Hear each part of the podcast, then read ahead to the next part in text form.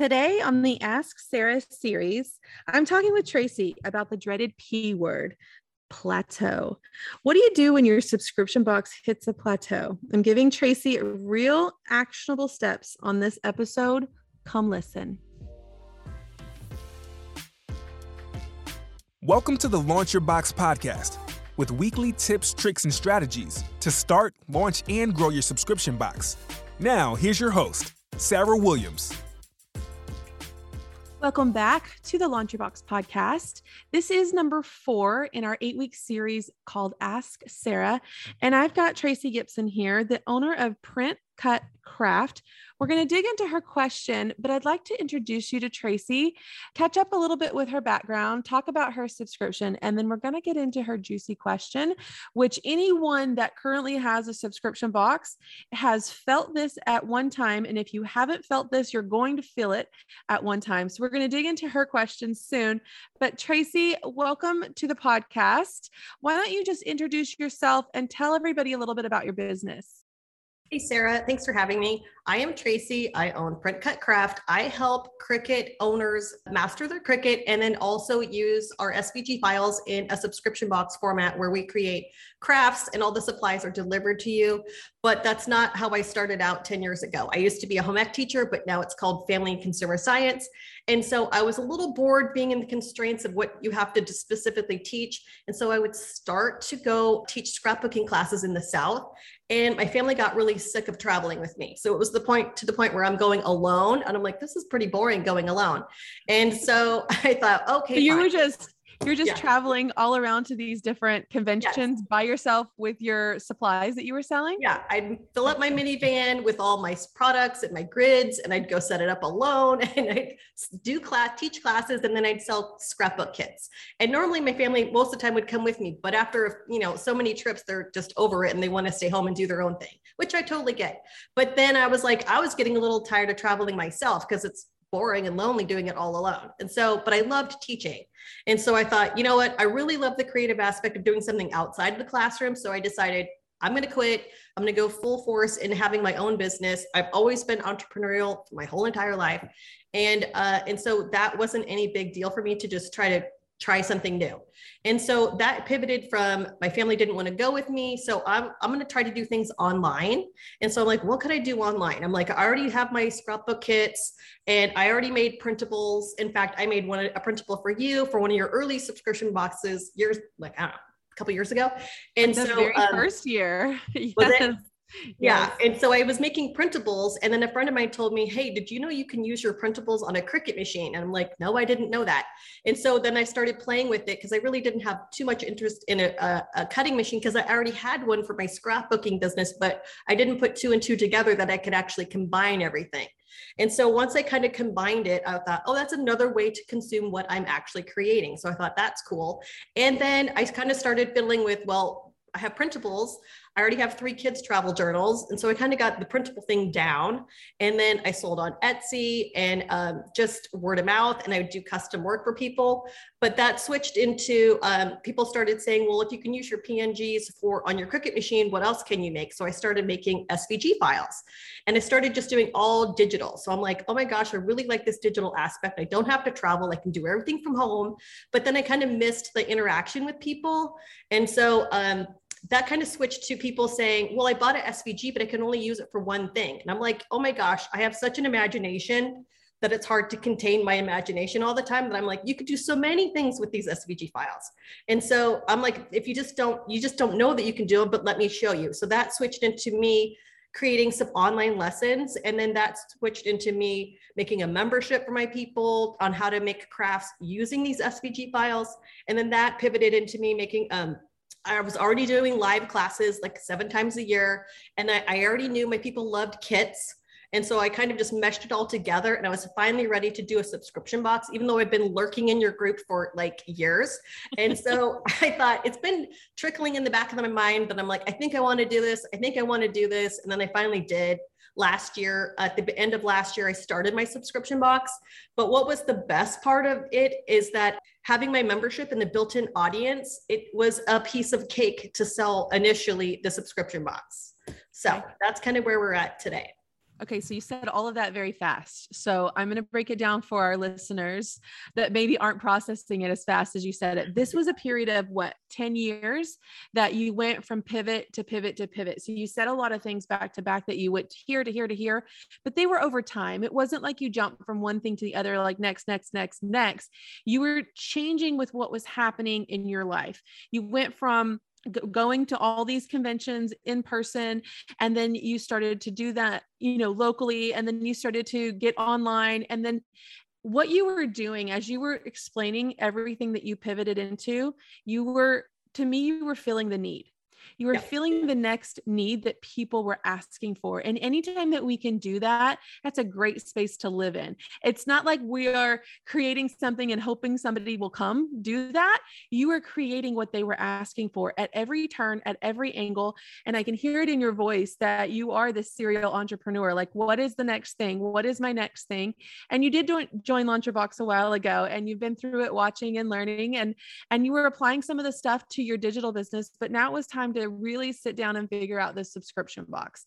So tell us a little bit about the box. So what is the box called? Crafters Collective. Okay. I have a, I started with, my goal was 25 members when we launched. I didn't know exactly how many of my members wanted a subscription box. I have been teasing it that I think I'm going to do this. I think I'm going to do this. And so I knew I got a few comments like, yes, when is this going to come out? And so um, just like we don't do anything perfect here. I used to be a perfectionist and I got over that about two years ago. And I'm like, mm-hmm. we get stuff out the door. And even though it's B plus work, it's still really great. But since it's not up to my perfectionist standards, I we're just letting things go and it's still going out with great product. But um, I it, everything doesn't have to be perfect. And so I said, well, let's just start with 25. Let's see. My goal was 25. Let's pitch it. I end up selling 100 to my list and so that was my actual like my my um hairy scary goal was 100 so i'm like well i, I think i'll 50 was mid- medium. I'd be really happy with any number i had but i was like my ultimate goal was 100 so i'm like oh my gosh i reached my goal. Well that on was, your first launch right? On my first launch but because okay. i had a built-in audience. Mm-hmm. and so and i'm also giving them something that was a next step to what we were already working on. And so um, that worked out for my audience. Okay. So you told me you have hundreds of members, right? So you have hundreds of members in your membership that you are providing the digital files for and showing them how to use that. Is that correct? And yeah.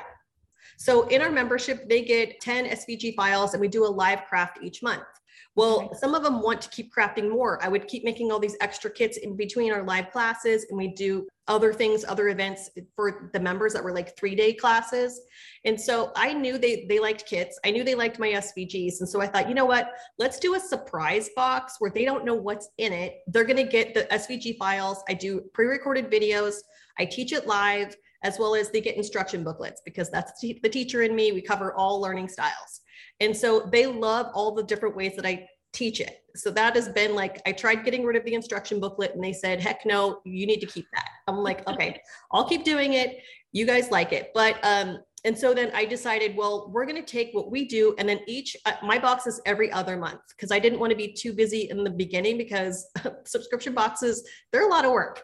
And so um, coming up with all the product and what you're going to put in it. But I also wanted to teach new different skills that we're not doing in our membership or just kind of keeping everything fresh and new. So in our box, you get wood cutouts, you get the SVG files, you get the vinyl, the paint, all the things to make all these different things. And so we have two boxes. We have a tier tray box, and then we have what we call our maker box, and we have a combo box. Most everybody gets the combo box where we make a bigger project and then we do a smaller vignette of tier tray items. Okay. Okay. So now you launched it, you had a hundred out the gate. So then what happens after the launch? So catch me up from that launch date to now, where we're at with it.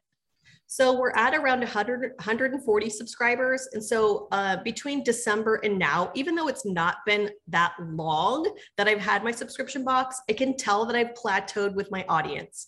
And so I originally, I ran a lot of my traffic has been from Facebook ads. And then this last year, Facebook ads haven't worked as well for me. And so I know that it's been on the back burner to really come up with a new plan, which is organic traffic. And I know that I've been needing to do it, but I really kind of had all my eggs in one basket, which I knew wasn't the best idea. But at the time, Facebook ads were working well for me. So we were kind of running Facebook ads throughout this whole time in between um, our box was open. And so we, whenever we had every other month we would just do a little mini launch to our list for like four days saying hey we have a new box just information about the box. And we'd get we trickled in 40 members over the last five months which isn't i mean it's good but i don't know. To me i feel like i've kind of plateaued on my list because we don't have extra traffic coming in. The Facebook ads have kind of fizzled out. And so that's kind of where we're at. It's kind of like, I feel like I've kind of plateaued on my audience. The people who want it have it, and the people who don't just keep buying our kits or our classes or our membership separately. Yeah. Okay. So here's my thought. So, so your question was, how do I grow my subscription past this plateau point, right? And I think that everybody kind of hits this at some point. So the first thing that I think about when we hit a plateau is how do we shake things up?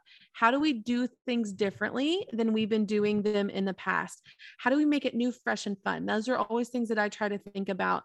And um, I don't know if that needs to be shaking it up with your launch style. So if we've been doing that little short window every month, every other month, or whatever, let's try something different. So whatever we're doing with that kind of launch style in between let's either go bigger or go different with it. And and so we could brainstorm on some of those ideas but we have to do something that doesn't feel routine and mundane to them because they're seeing oh yeah oh yeah oh yeah i've saw that before we need to shake it up a little bit in our the way that we launch it to them so that would be the first thing that i would want to look at and then we didn't mention retention rate or churn in our discussion. So you've increased it by 40, but you've probably increased it by more than 40 because you've probably had some churn in here from a, you know a few of your months. So you've probably had, you know, increased by more. Yeah, Do you did. know what your your churn rate is? Around is? 90%.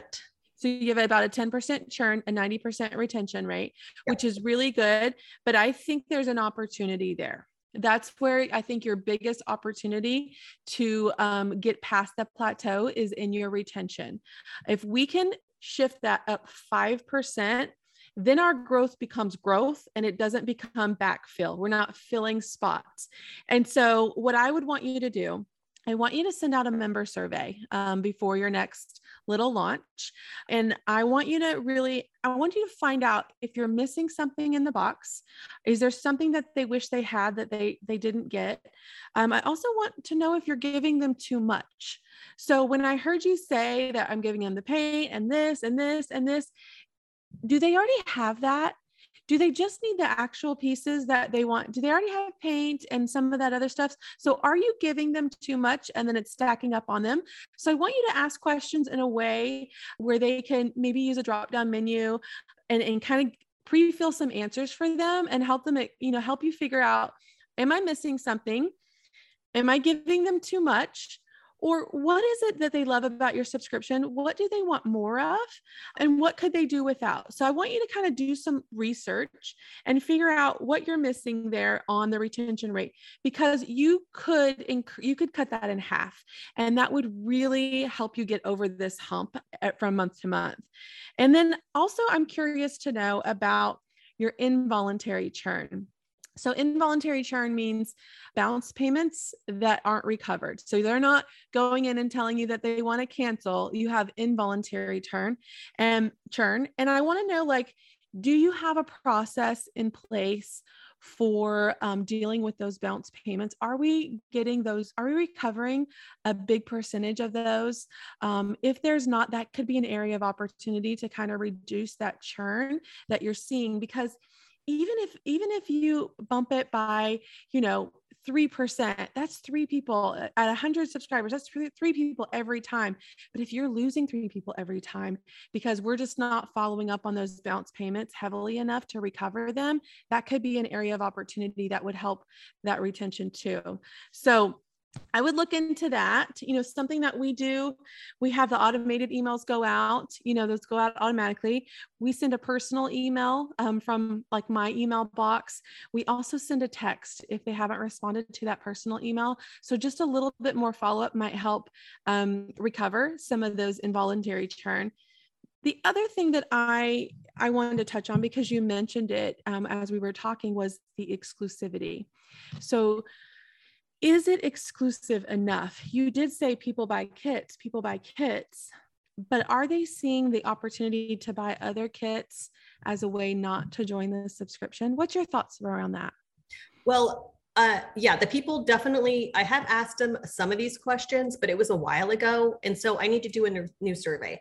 But I did ask them, they did like it that it's only specific to the people who get the boxes. And I have really tried to like really ramp up like not the cuteness factor, but I love these boxes.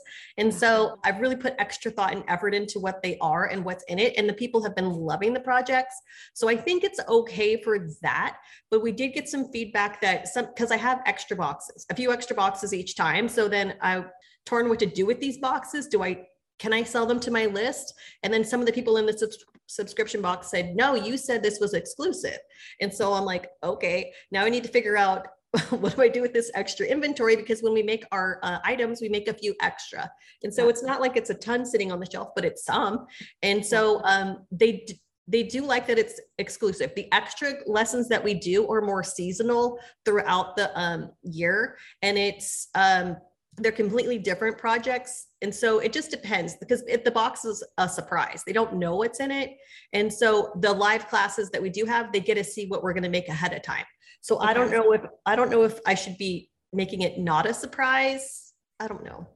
No, I think the surprise factor is great. And if they love that, don't change that. Here's what I think about those extra boxes because we do that too. We have extra boxes because we could very easily mess up on some monograms, right? And so I need to have extra product there to, um, you know, help with that situation. So what I do to sell those extra boxes and to keep it exclusive is when I show up. So after my subscribers get their box and they open it and everything's good, then I do my live unboxing. And during that live unboxing, I give an opportunity for people watching to become a subscriber right then. And then they can get that box. So, say I have 10 left over from this month when i come in and open this box and people see like oh my gosh i want that box I have 10 left. So the first 10 people that subscribe tonight have an opportunity to grab this box. So yes, they'll be set up to be charged for the next month, but all they have to do is, you know, I'll email them. You're one of my first 10 subscribers. Would you like to go ahead and get the May box? And they'll say yes or no. If they say yes, I'll manually charge them and then they'll still get their next, their June box. But that could be a way that you keep that exclusive because they're technically a subscriber. And that might also be a lead in to them wanting to be a subscriber. So that could be a marketing tool. And then you can still stay true to your exclusivity within your subscriber base there. The other thing that I thought you talked a lot about ads. So as you were talking about the ads, I think everybody that has run ads feels the pain on the the ad spend. And so it's a matter of how do we get in front of new audiences? And it's that organic traffic. When i read through your notes before we started the podcast you know exactly what you need to do and you're working on that. So i don't think that i need to go into any of that with you. But what i think is that is we need an opportunity to get in front of new audiences. And you can do that through ads, which is what we've been doing. But you can also do that. I think a great thing for you would be teaching in other memberships. And I don't know how much you do that, but are there opportunities where at least once a month you could be teaching what you do in someone else's crafting membership or painting membership or DIY membership? And so when I was launching Launch Your Box, um, that was one of my goals. It was my second launch, and I was like, I just got to get in front of more people.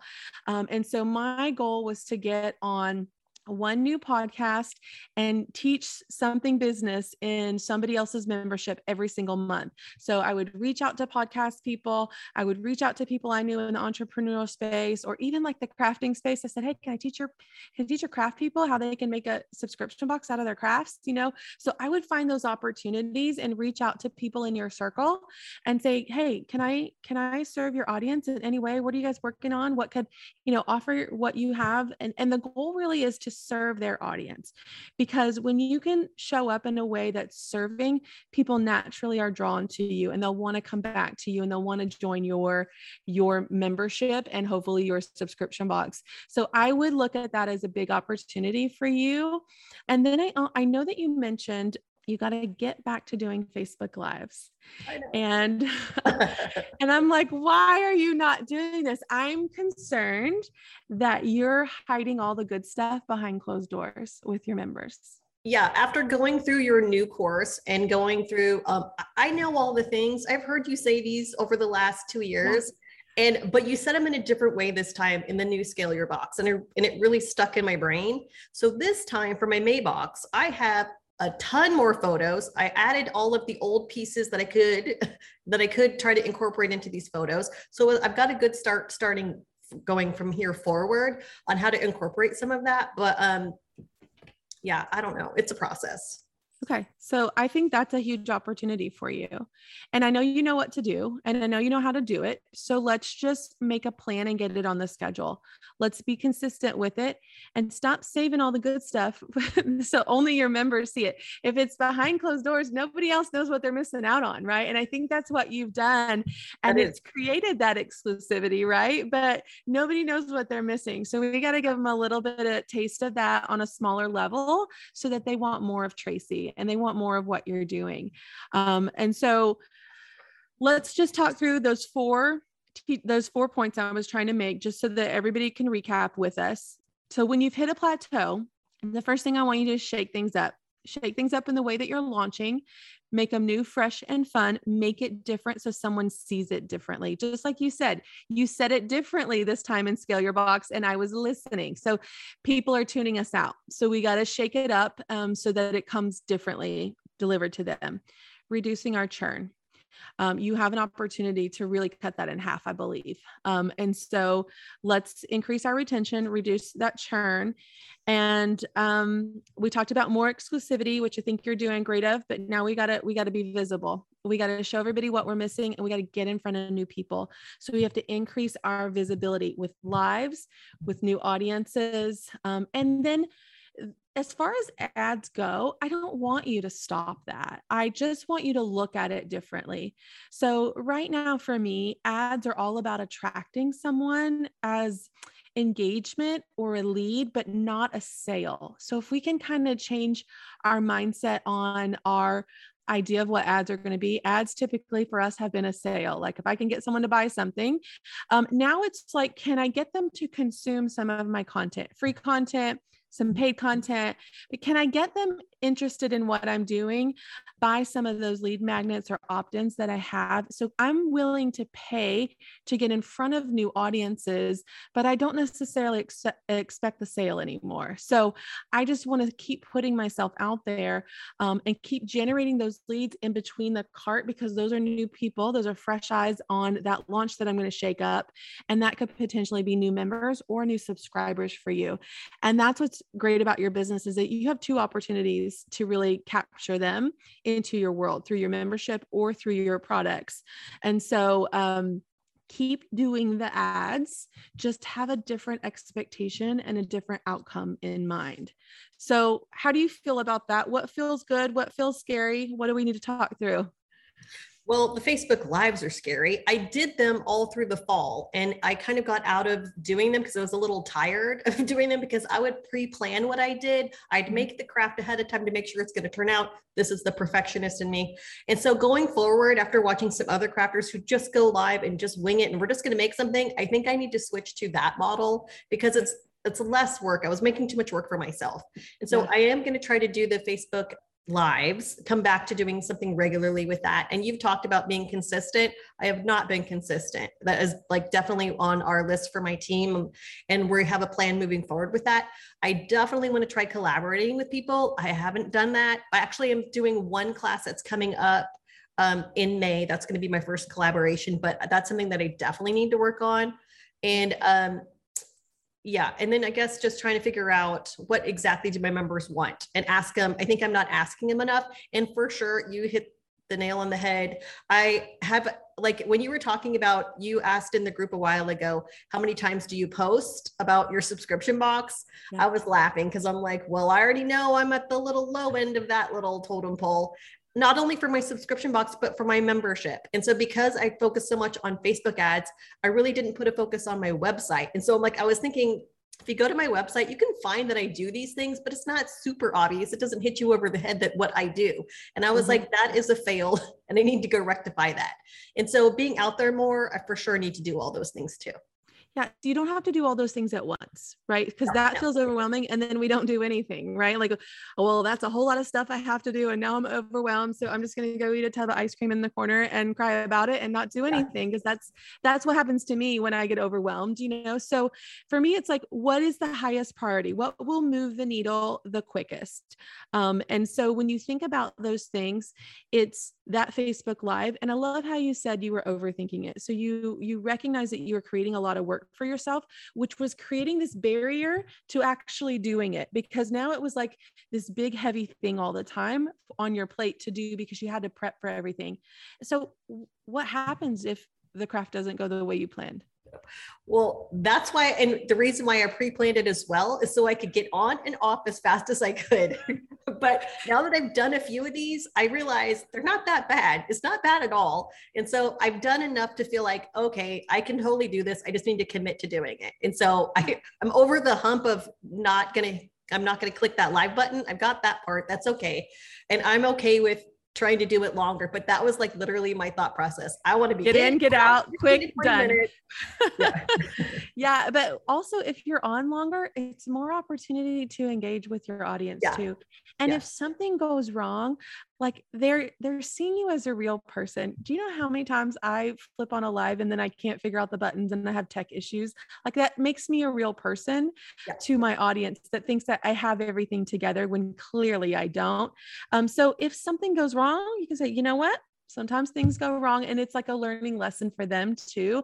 So i think you're going to be fine at that. I think you're going to do that well. So let's pick a time and a day that you can do that every single week and what's easiest for you? And that's what that's important because it's not like when i'm going to have the most people live or when the most people are on or when they're most engaged. It's what's easy for you so that there's again another barrier removed from you doing it. When when can i show up best when's the quietest time in my life eh, during the week that I can do this and not have all this other noise going on in my life. And if it make it easy for you, it's going to remove another barrier for you doing that. But I 100% think it, you just have to put a few things in place um, and just do them. You know what to do, you know how to do it. Um, but it's just kind of getting over that fear of what could happen, but you already have a built in audience. We just need to go find more of those people. You've shown you have a proven product, you've shown proof of concept, you have an amazing group of people that are paying you every month to be a member or to be a subscriber. So let's just go find more of them and let's get over that that hump. So at the end of every episode, I always ask people, what advice would you give to someone that is maybe hesitant to get started on their subscription box. Maybe they're listening right now and they're like, yeah, but Tracy has 400 members. No, no wonder her box is successful. What would you say to someone that's really wanting to get started? I would say two things. One, my business really didn't start to take off until I picked the one thing, until I niched down. Once I niched down to just really focusing on the Cricut people, even though you can use my SVG files with any cutting machine, I just focused only on the Cricut people.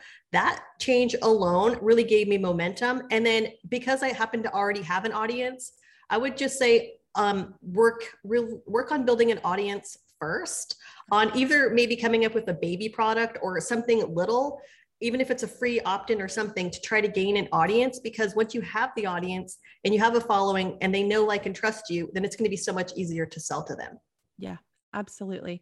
All right, Tracy, if um, we have Cricut lovers and users in the audience listening today, where can they find you? You can find me at printcutcraft.net. Awesome. Thank you so much for joining Thanks, me on the podcast today. Thank you. If the idea of creating a subscription box is swirling around in your head, I encourage you to head over to launchyourboxwithsarah.com, get on our waitlist, and grab some of our free downloads to help you get started. That's launchyourboxwithsarah.com.